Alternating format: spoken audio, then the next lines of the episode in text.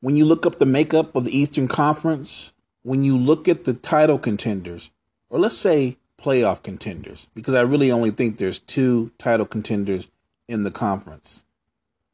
You look at the young core in Philly, you look at an up and coming team in Milwaukee with Giannis and Khris Middleton and company. You look at what the Pacers and the season they had last year, along with the additions they made in the offseason. You look at the Raptors, a team that's basically going all in on this season by trading for Kawhi Leonard. But the one team that's a runaway favorite, it doesn't mean they're going to win it. But the one team that's a favorite, especially when you look at an overall standpoint, bringing back two guys that average over 20 points a game in a healthy Kyrie and Gordon Hayward, adding those two elements to a team that lost in the conference finals in a game seven, yes, it's no question Boston is the favorite to win the East. My question, though, is is Boston not just the beast of the East? Can Boston be the beast of the NBA? Are the Boston Celtics Golden State's kryptonite? And the answer remains to be seen. But when you think about how well Houston was able to defend Golden State, how they were able to get into them, to make them pick up their dribble, be physical with them, or at least as physical as this era will allow, it changed and altered that series. It's the reason why the Rockets were up in that series. The difference with Boston, though, I think, is their wing defenders are younger with Tatum and Brown. They're more athletic. You're talking about Jaylen Brown at 21 and Jayson Tatum at 20. Then add Marcus Smart, Terry Rozier. That versatility on the wings. I'm not even factoring in a guy like Al Horford, who is a great team defender. Boston not only has the bodies to go at Golden State, they have the versatility, they have the depth. I actually think Boston is deeper than Golden State. Golden State is a little bit more top heavy. But when you think about how Brown and Tatum can switch off guarding KD, can switch off guarding Klay, not to mention on the other end of the floor, the Rockets gave them trouble. And those guys on the other end, like a PJ Tucker or Trevor Ariza, are really more 3 and D guys. They don't really create their own shots. Jaylen Brown and Jayson Tatum can directly go at Kevin Durant, Klay Thompson off the dribble. They can attack them in ways they're not used to being attacked. Marcus Smart, Terry Rozier, and Kyrie Irving, that trifecta, that versatility at that spot, I think gives them an edge over the Warriors. Again, the Warriors are the champs. And they are the favorites, barring injury, because nobody can predict or foresee health. But I think Boston is tailor made to match up with Golden State. Remember, the Celtics were the number one defensive team in the NBA. If there was a flaw on the team, it was that sometimes the offense could get bogged down. Now, mind you, that obviously was because there was no Kyrie late in the year and there was no Gordon Hayward for the whole season.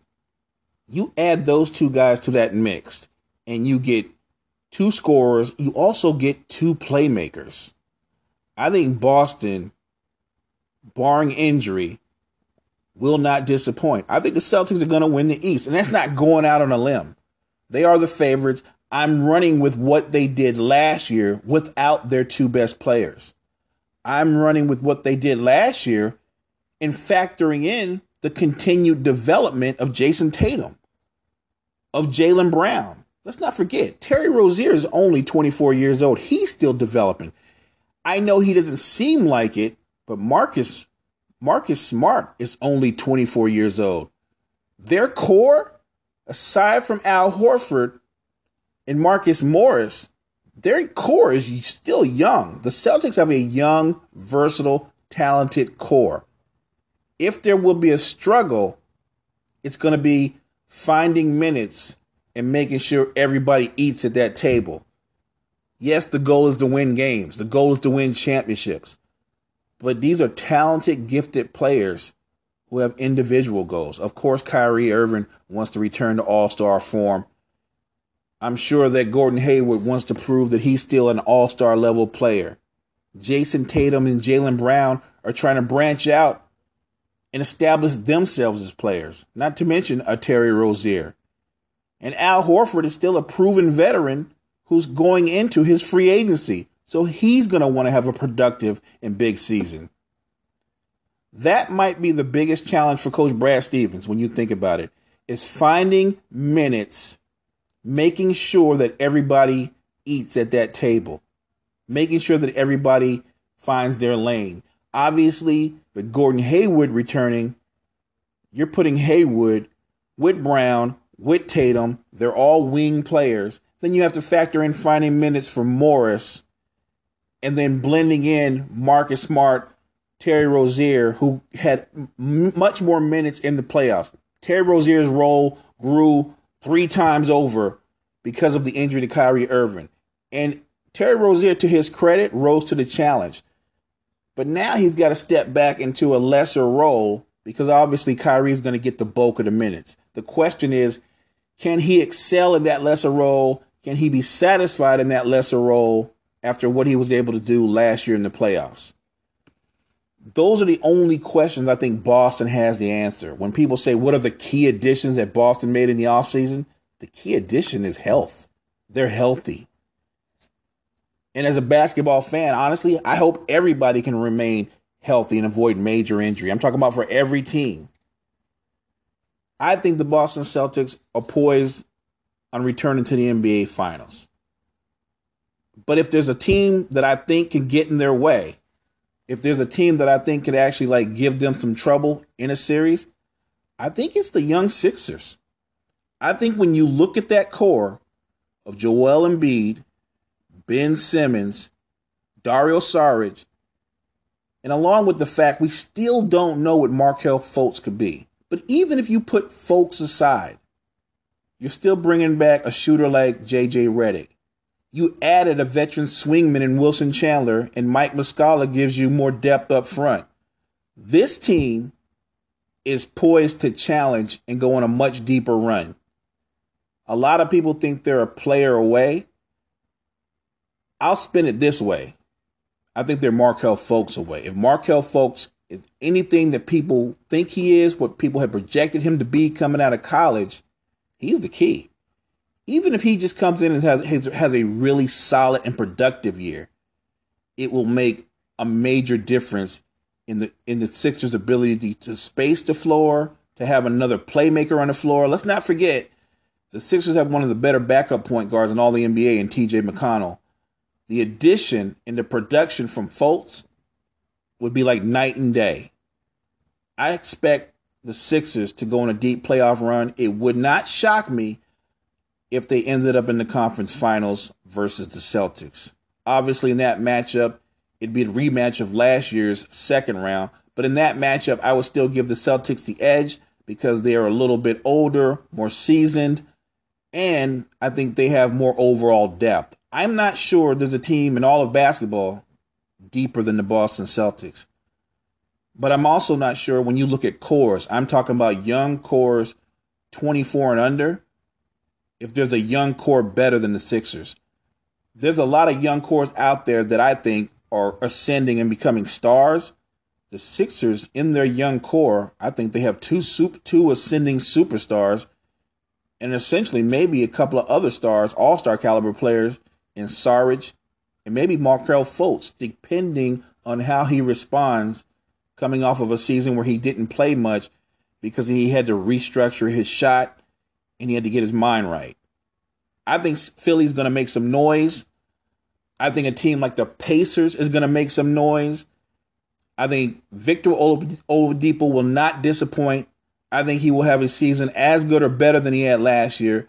I think the addition of Tyreke Evans give the Pacers another playmaker. That's something they desperately needed.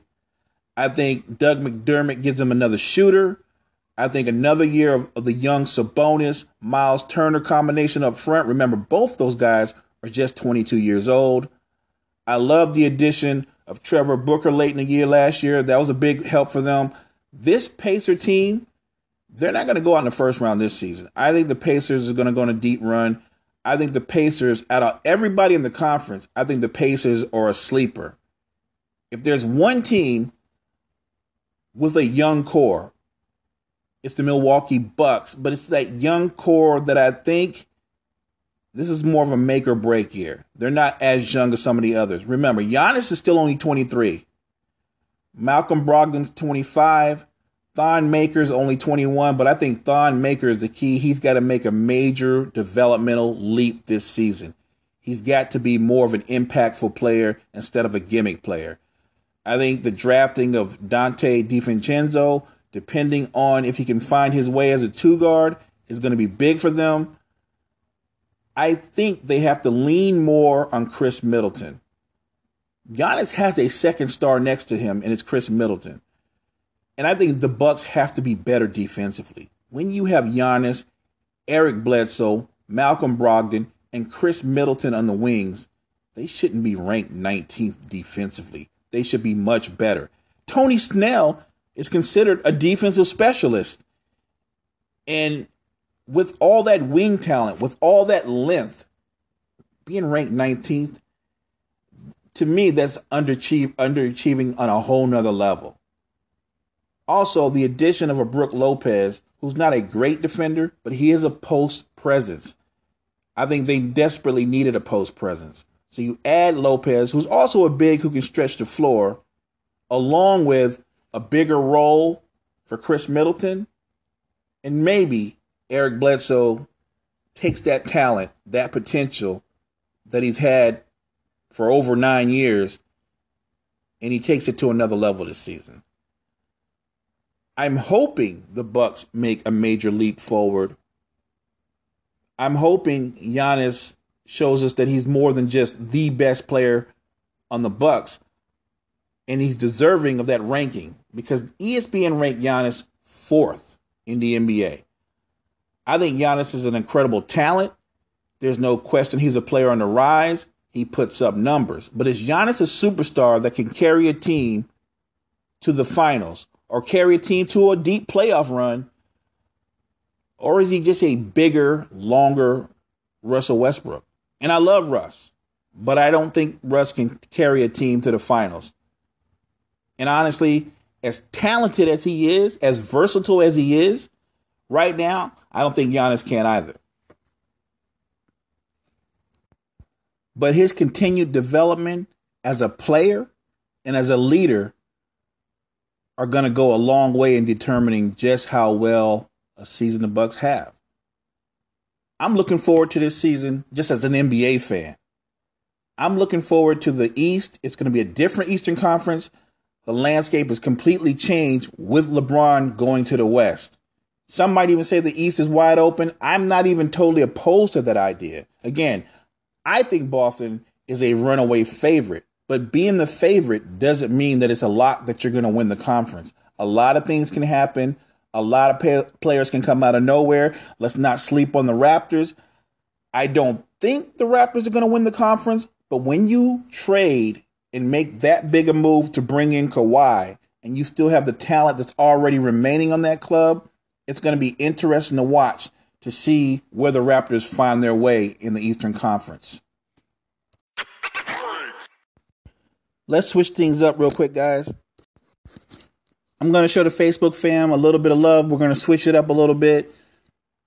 Lisa Marie asked me a real simple question. She wanted to know what do you feel about Katt Williams and what he did to Wanda Smith on her radio show? Um, Lisa, my thoughts are real simple. Katt Williams went on there he said some things about Tiffany Haddish, Little Rel, Hannibal Buress, Kevin Hart, and basically what he said was he didn't think they were funny.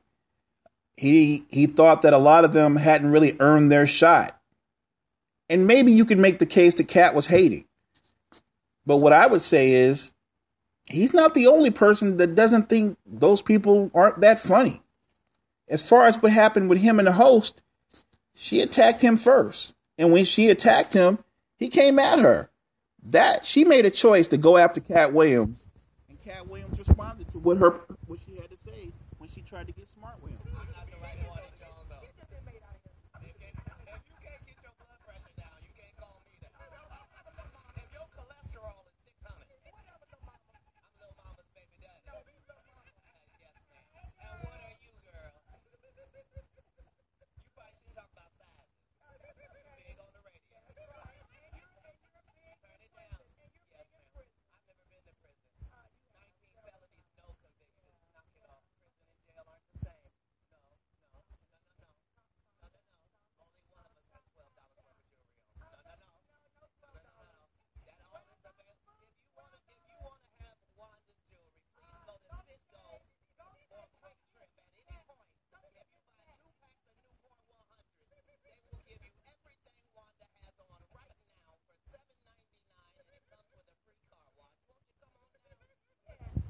eviscerated her on her own show. TKO. It's a wrap. So I had no problem with how he responded to her. I know a lot of people think he came off mean, and, and again, you're entitled to your opinion. I listened to it twice, and you got to separate when he's talking about Katt Williams and Tiffany Haddish and that whole thing, or when he was talking about, I'm sorry, Little Rel and Hannibal Buress and Tiffany Haddish versus the host, Wanda Smith, going at him and him responding to her. To me, those are two separate things.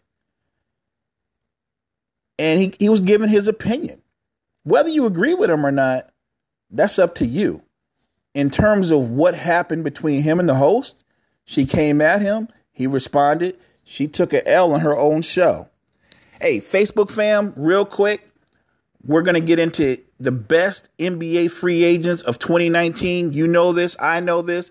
No league projects ahead. No league lives off of rumors and hearsay better than the NBA. That's why the NBA is 365 now because even when the season's over, the talk never stops.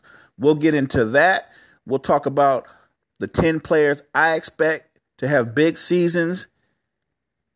And we'll talk a little NFL. Not to mention, maybe we'll do a little bit more entertainment. I got a couple of questions on here about Eminem and what he had to say in a recent interview. It's the Cypher. Next time.